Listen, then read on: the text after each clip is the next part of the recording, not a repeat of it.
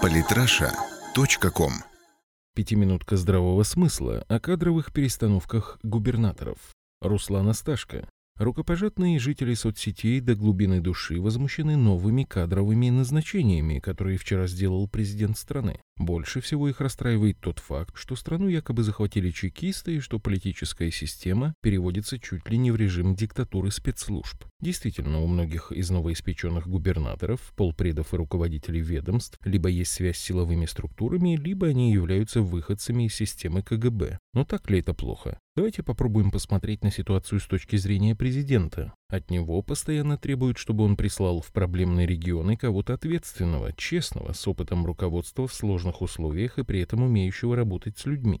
В идеальном случае губернатор или полпред президента еще должен обладать навыками хорошего дипломата для того, чтобы мирить между собой конкурирующие или даже воюющие элитные группировки. Поставьте себя на место Путина. Вы бы среди кого искали таких людей? Где бы вы нашли этот кадровый резерв, которому не страшно поручить такую работу? Можно попробовать взять человека из бизнес-среды, но тут велика вероятность коррупции. А еще многим бизнесменам свойственно отношение к людям как к ресурсу, что может приводить к не очень хорошим последствиям. Пытаться привлечь к управлению каких-то ученых-теоретиков? Спасибо, пробовали в 90-е, и за редким исключением вышло плохо. Фейсбук-общественность, конечно, была бы рада, если бы губернатором назначили какого-нибудь блогера или политического активиста, но это было бы издевательством над людьми. Посмотрите на Украину, там половина Рады состоит из таких персонажей, нам такого точно не нужно. Вот и получается, что наиболее адекватным источником кадров являются спецслужбы или сообщества выходцев из спецслужб, которые уже работают в государственном аппарате.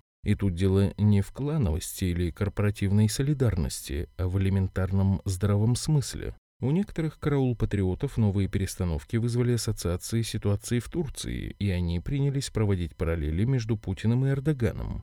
Это чушь. Путин не Эрдоган, а его правильная, умная и последовательная работа с элитами, в том числе региональными, позволяет избегать тех ситуаций, в которые попадает президент. И не надо думать, что перетасовка губернаторов – это признак нервозности власти перед выборами, как утверждают некоторые либеральные СМИ. Это тоже чушь. За месяц ни один новый губернатор не сможет что-то изменить в своем регионе, а нестабильность будет только мешать партии власти. Наоборот, то, что Путин готов делать такие резкие перестановки до выборов, это лучший признак того, что власть к выборам относится абсолютно спокойно, а порядок в стране наводит в рабочем режиме. Еще не могу не высказаться насчет смены губернатора Севастополя и включения Крыма в Южный федеральный округ. Кремль в очередной раз показал, что он слышит регионы и адекватно реагирует на их запросы, главным из которых для крымчан за последнее время стали не деньги и не программа развития с федеральной поддержкой, а нормализация работы местных чиновников.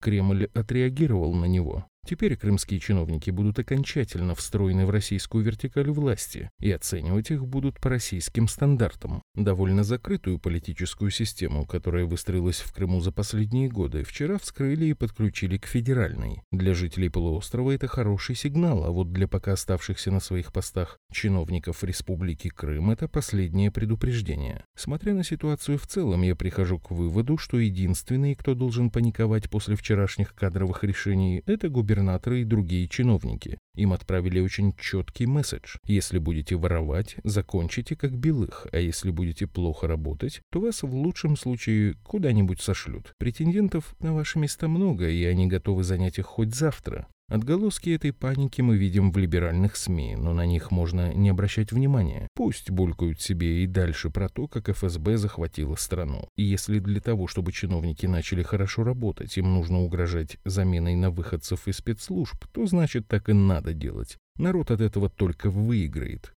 Подписывайтесь на наш канал в Телеграм. Самые интересные статьи о политике и не только – Читайте и слушайте каждый день на сайте polytrasha.com.